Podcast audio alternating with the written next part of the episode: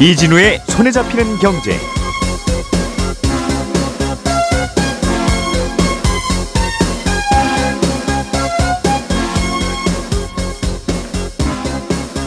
안녕하십니까 이진우입니다. 건강보험의 지역가입자로 가입돼 있는 분들이 관심 가지실 만한 뉴스가 있습니다. 건강보험료 정산 방법에 변화가 좀 생긴다는 건데요. 구체적으로 어떻게 달라지는지 좀 들어보겠습니다. 우리나라의 CDS 프리미엄이 올라가고 있다는 뉴스가 가끔 나오는데 이 CDS 프리미엄이라는 것은 어떤 것이고 이게 올라가는 게 무슨 의미가 있는 건지 좀 들어보겠고요. 앞으로 신협이나 수협 같은 상호금융권에서도 금리 상한형 주택담보대출을 신청할 수 있게 됩니다. 금리 상한형 주택담보대출은 어떤 대출이고 혹시 주의할 점은 없는지까지 들어보겠습니다. 11월 7일 월요일 손에 잡히는 경제 광고 잠깐 듣고 시작합니다. 오늘의 뉴스를 프로파일링 합니다. 평일 저녁 6시 5분 표창원의 뉴스 하이킥.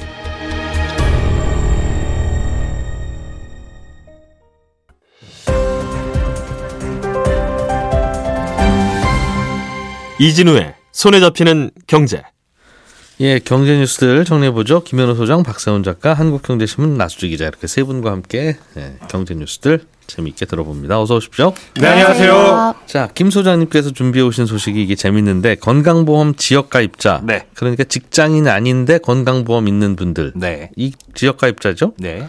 이게 제도가 좀 달라지는 게 있다는데 네. 어떤 겁니까? 아, 소득에 따라서 건강보험료를 많이 냈으면 돌려주고 적게 냈으면 더 부과한다라는 겁니다. 그러니까 지금까지도 소득이 많고 적음에 따라서 건강보험료를 부과를 하긴 했는데 예. 이미 낸 보험료에 대해서는 조정을 하지는 않았어요.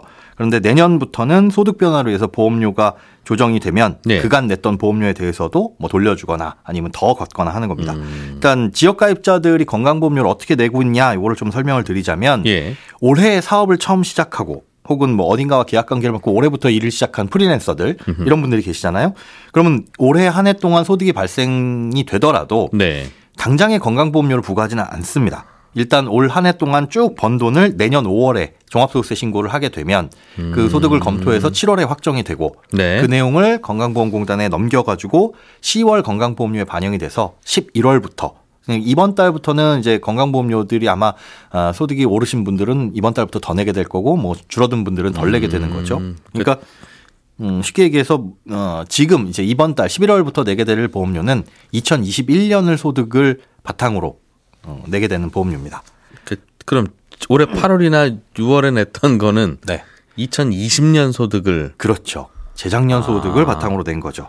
보통은 그러면 대략 한 2년 정도 전에 소득을 바탕으로 내게 되는군요. 그렇습니다. 지역가입자들은. 예, 맞습니다. 그런데 그렇게 작년 소득은 신고가 돼서 반영이 됐지만 예. 건강보험료가 부과되는 지금 시점, 11월 시점에서는 폐업을 할 수도 있고 또 프리랜서인 분들은 뭐 저는 이제 그 일 안 하는데요. 그럴 수도 있죠. 그럴 수도 아. 2년 전에 내 소득에 대해서 나온 고지서니까. 그렇죠. 이제 이번 달부터는 1년 전에 소득에 대해서 나온 그러니까. 예. 거겠지만 아, 만약에 지금은 폐업을 했다라고 음. 한다면은 건강보험료를 낼 수 있는 여건이 안 될 테니까 폐업 사실 혹은 뭐 프리랜서 같은 경우에는 해촉 사실 요 증빙 서류를 건강보험공단에 제출하면 음. 그걸 바탕으로 다시 건강보험료가 조정이 됩니다.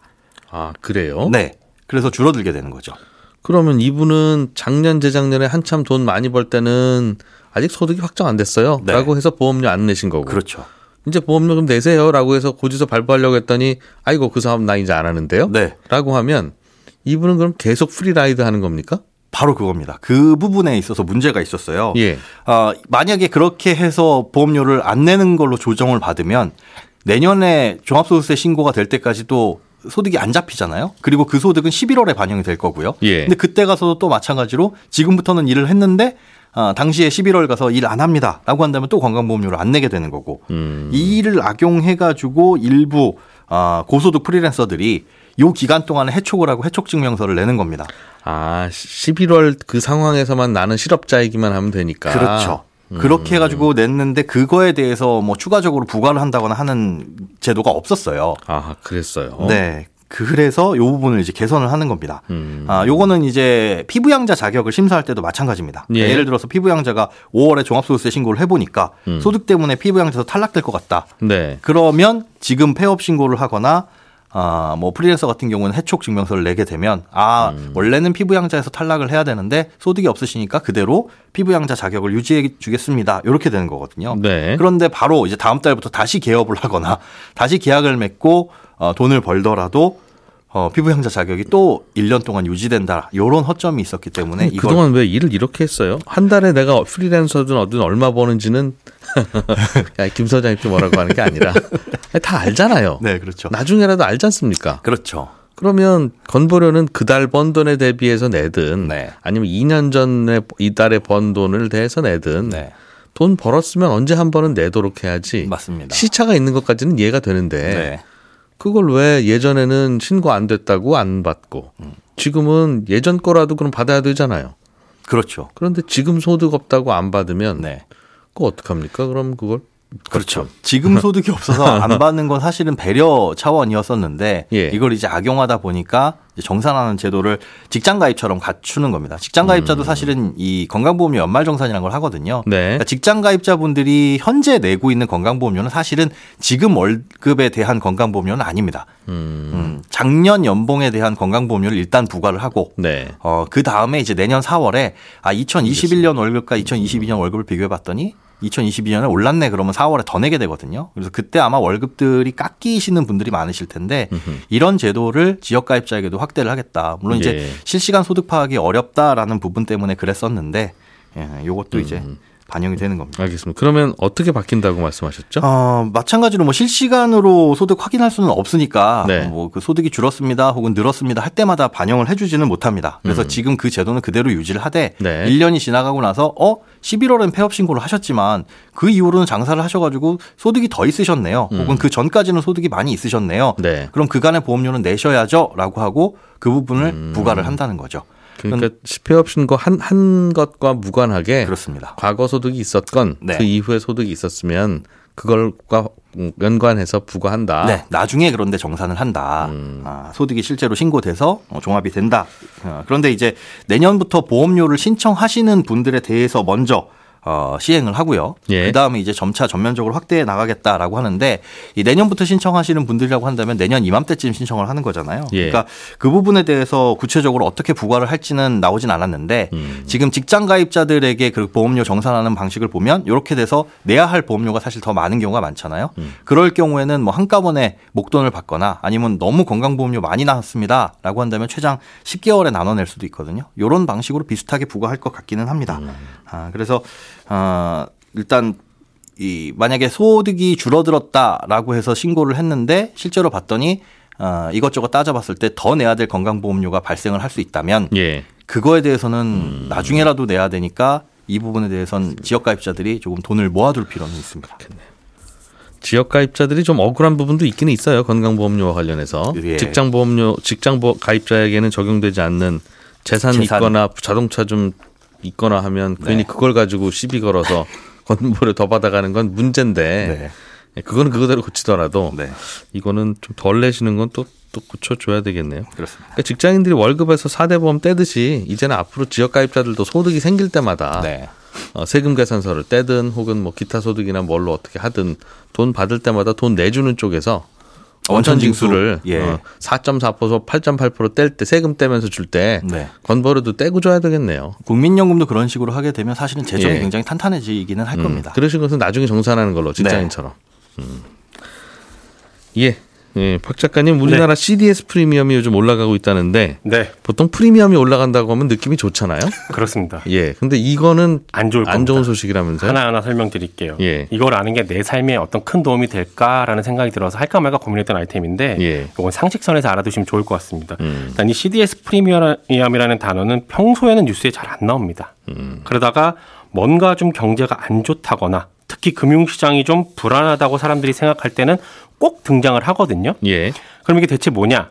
자, 여기서 C는 크레디트, 신용이란 뜻이고, 예. D는 디폴트, 부도라는 뜻, 음. 그리고 S는 스왑, 두 가지를 서로 바꾼다는 뜻이죠. 예. 그래서 이걸 그대로 번역을 하면 신용 부도 맞바꿈이 됩니다. 그렇습니다. 신용 부도 맞바꿈. 그래도 뭔가 느낌이 안 오시죠? 신용하고 부도하고 맞바꾼다는 게 무슨 뜻이야 싶으실 텐데 예.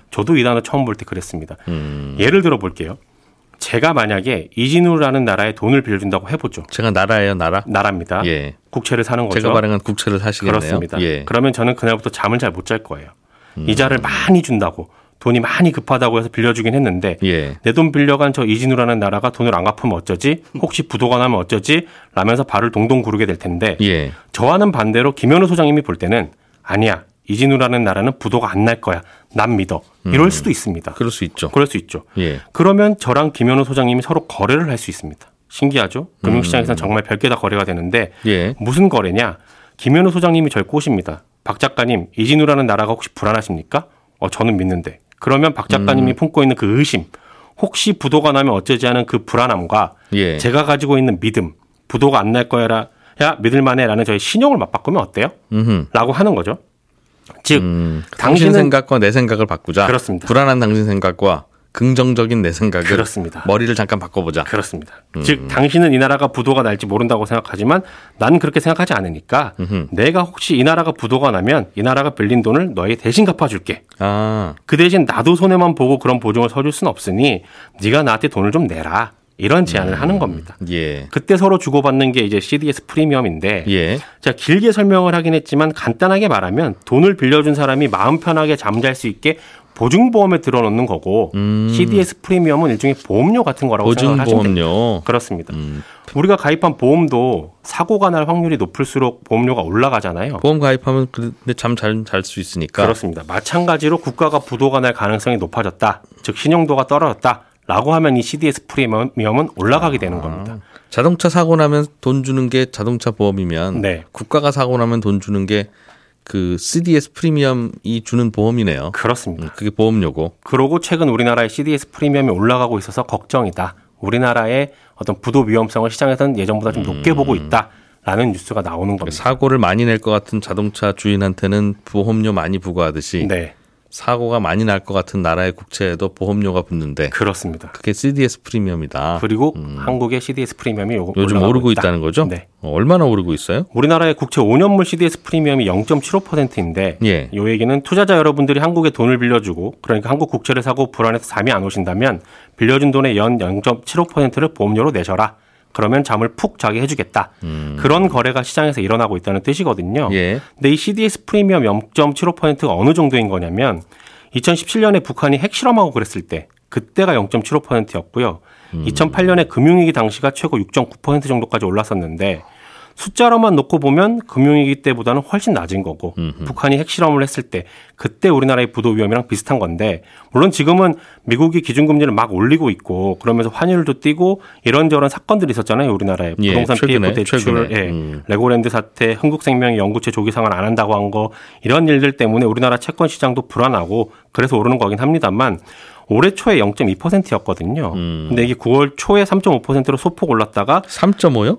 0.3, 0.3, 0.3, 죄송합니다. 예, 0.3으로 예. 소폭 올랐다가 지금 매우 빠르게 오르고 있는 거라서 지금 0.7이라고 하셨죠? 어. 네, 0.75인데 아, 올해 초에 0.2였던 게 9월에는 0.3이었는데 한 두 달 만에 0.75로 올랐다. 그렇습니다. 그래서 빠르게 오르고 있다는 점에서는 걱정이다. 음. 그렇긴 런 한데 얘기가 나오는 겁니다. 올라가는 폭은 별로 크진 않네요. 크진 않습니다. 아직까지는. 음, 뭐 레고랜드든 흥국생명이든 어차피 이건 우리나라 원화 채권 시장에서 벌어지는 일이고 네, 이분들은 우리나라한테 달러 제대로 빌려준 거 받아갈 수 있는지 네, 그게 걱정이니까 조금 좀 다르긴 하겠네요. 네. 그런 거다. 알겠습니다. 좋은 소식은 아니네요. CDS 프리미엄이 올라간다는 건. 네, 그냥 상식 차원에서 상식 차원에서 네. 알겠습니다. 나수지 기자님, 네. 금리 상한형 주택담보대출이라는 게 있는데 네. 이게 앞으로는 시중은행뿐만 아니라 농협, 수협에서도 받을 수 있다. 네, 그렇습니다. 음, 일단 집이 있어야 되고 집을 사야 되는 거니까 음, 그렇긴 그럼 한데 음. 그걸로 대출도 받았어야 되는데 이 금리 상한형 주택담보대출이라는 건 말 그대로 주택담보대출인데 이 금리가 오를 수 있는 폭이 정해져 있는 상한이 있는 대출입니다. 네, 그러니까 고정금리 대출 받으신 분들이야 뭐 금리가 안 변하니까 금리 상한이라는 게 있을 수 없는데 이 변동금리로 주택담보대출 받았는데 예를 들어 지금 금리가 4%다.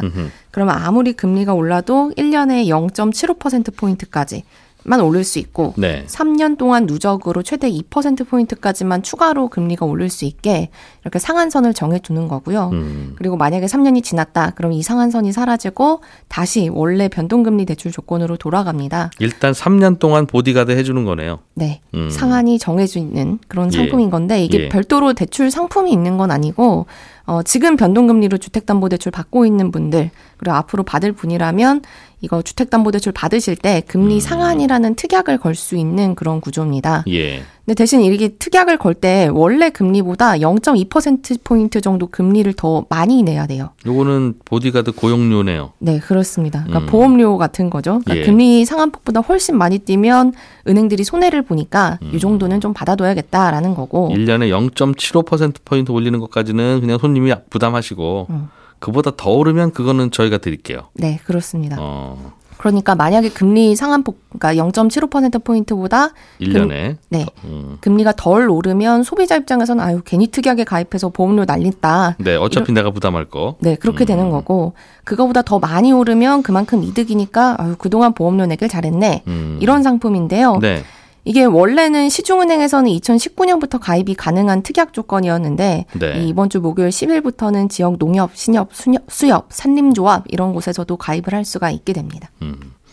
이게 좀 인기가 있었어요? 아니면 어때? 2019년부터 가입이 가능했던 거라면 음. 가입했으면 좋았을 뻔했네요. 요즘에는 1년에 이자가 뭐 네. 1% 포인트도 올라가니까. 네, 그렇습니다. 음. 근데 처음에 나왔을 때는 19년에는 정말 인기가 없다가 요즘엔 예. 조금 인기가 생겼다 이렇게 표현하는 게 가장 정확할 것 같은데 음, 뭐 19년에야 금리가 막 많이 오를 걸로 기대하는 사람이 거의 없었죠. 적었으니까 예, 네, 예. 돈까지 내면서 이 특약에 가입하는 사람이 없었는데요. 음, 네, 이 지난 7월에 정부 주도로 은행들이 좀 금리 상한폭도 좀 낮추고 예. 어 그리고 특약에 가입할 때 붙이는 이 추가 금리 요것도 면제해 주고 이런 것들이 생겼거든요. 음흠.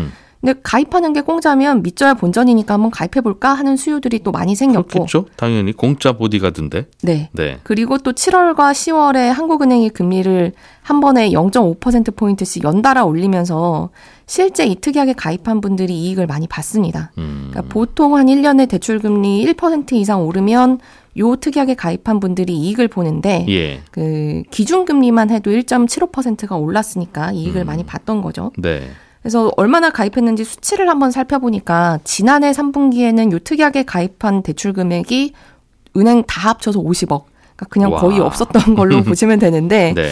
올해 3분기에는 가입 금액이 그때보다 30배 늘었습니다. 그러니까 인기가 음. 확실히 예전보다 많아진 건 맞는데요. 네. 이게 30배 늘었어도 가입 금액이 1,500억 수준이거든요. 음흠. 그러니까 전체 변동금리형 주담대가 한 5대 은행 기준으로 해도 한 500조 넘는 걸로 어, 추산이 되는데 예. 그렇게 생각하면 금리 상한형 특약을 어, 가입한 그 가입자 비중이 전체 한 0.03% 정도?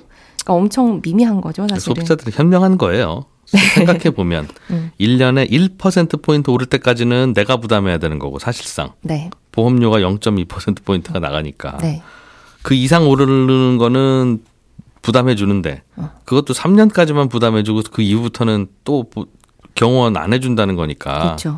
이건 뭐 그냥 굳이 해야 되나 싶을 만큼 혜택이 크게 크지는 않아, 않게 느껴지는 네, 그러니까 음. 보험료라는 그 0.2% 포인트에 비해서 예 이, 그러니까 이 정도 금리는 당장 확실히 더 내야 하는 건데 음. 그것보다 금리가 많이 올라서 이익을 볼 가능성은 그렇게 높진 않았다 이렇게 음. 판단한 소비자들이 많았던 것이고 예.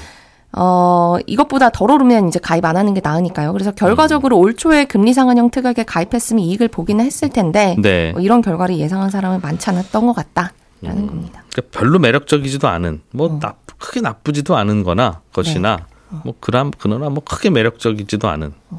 그러나 최근에는 조금 매력은 생기긴 했던 그래서 고- 요즘 상황 보면 에이 드러났으면 좀 나을 뻔은 했네 네. 라는 거지만 예. 음, 그러면 뭐 전국에 출시되는 보험 다 들고 다녀야죠 네. 황사 보험 콧물 보험 뭐 이런 거 다 다 들고 다녀야 되니까 그런 느낌을 가졌을 수도 있겠다 싶어요 소비자들은 지금 지금 가입하는 건 어떻습니까 지금 지나간 거야 네. 그렇고 그래서 사실 시중금리든 기준금리든 뭐 예상하는 건 어렵지만 지금 우리나라 기준금리 3%고 예 이창용 한은 총재가 가장 최근에 한 기자회견에서 기준금리 상한이 아, 상단이 예. 3.5%까지는 올라갈 수 있을 것 같다. 이런 얘기했거든요. 그러면 음. 한 기준금리 기준으로는 0.5% 포인트 정도 더 남은 건데 네. 여기서 뭐 대출금리가 기준금리와 똑같이 움직이는 것은 음. 아닙니다만 그럼에도 불구하고 기준금리가 이 정도 오를 것 같으면 대출금리가 1%포인트 이상 더 뛸 걸로 예상하기는 좀 쉽지 않은 것 같고요. 예. 물론 뭐 이 이후에 미국 연준이 기준금리 꼭대기를 우리는 더 높여야겠다 이렇게 이야기한 만큼 우리나라도 꼭대기를 더 높여잡을 가능성도 있기는 합니다만 음. 그럼에도 불구하고 이게 좀 굉장히 좋은 것 같다라고 판단하기는 쉽지 않습니다. 괜히 이것 때문에 보험료 쪽으로 금리 더 낼 필요는 없다. 네, 그렇습니다. 라는 느낌이 든다 이거죠. 네. 알겠습니다. 뭐큰 크게 뭐 엄청난 것도 아닌데 굳이 뭐 이거를 만들어내고 이거를 나- 여기저기서 가입할 수 있습니다라고 홍보를 하는 이유는 금리가 자꾸 올라갈 때 정부는 뭐 어. 하냐라고 하는 것 때문에 뭐라도 만들어내서 그렇죠. 열심히 하는 걸 보여줘야 되니까요. 음. 자 끝으로 이 소식도 간단히 한번 들어보죠. 박 작가님 안심 전환 네. 대출의 대상이 확대가 된다는 소식도 있는데 이건 또 뭐죠? 네, 변동금리 주택담보대출 예. 이걸 또 최저 연 3.7%의 고정금리 대출로 금리가 많이 오르고 있으니까요. 예. 바꿔주는 건데 그 전에는 신청 가능한 집값 기준이 4억 원이었어요. 네, 근데 서울에 4억 원 아파트 하는 아파트가 거의 없잖아요. 네, 그러다 보니까 신청이 아주 저조했습니다. 음. 흥행, 흥행 실패다 이런 얘기까지 나왔는데 그래서 정부가 집값 기준을 시세 6억 원으로 올리기로 했고요. 예, 집값 기준만 있는 게 아니라 소득 요건도 있거든요. 근데 전에는 부부 합산 소득 7천만 원 이하만 신청할 수 있었는데 네, 이 기준도 올려서 부부 합산 소득 1억 원 이하까지는 신청할 수 있게 됩니다. 오늘부터입니다. 예, 이 상품 갈아탈 때 중도 상환 수수료가 없거든요. 그러니까 나중에 금리가 지금보다 많이 내려가면 다시 또 음. 다시 변동금리 갈아타도 갈아탈 수 있는데 되니까. 그때도 중도 상환 수수료가 아, 없습니다. 이거는 자- 정부가 잠깐 제공하는 공짜 방공호네요. 그렇습니다. 음. 그리고 어제 대피소. 나온 보도 보니까 예. 여당에서 이거 좀 더 올리자라고 했는데 그래서 내년 초엔 아마 9억 원 이하의 집도 신청할 수 있게끔 바뀌지 않을까라는 전망도 지금 나오고 있습니다. 음, 대상이 되면 한 번쯤 검토해 보시라. 네. 손해 본다 싶으면 다시 되돌아가둘 수 있으니까. 그렇습니다. 알겠습니다. 예, 오늘 나수지 기자, 박세훈 작가, 김현우 소장 이렇게 세 분과 함께했습니다. 저는 11시 5분에 이어지는 손에 잡히는 경제 플러스에서 또 한 번 인사드리러 올 거고요. 이진우였습니다. 고맙습니다.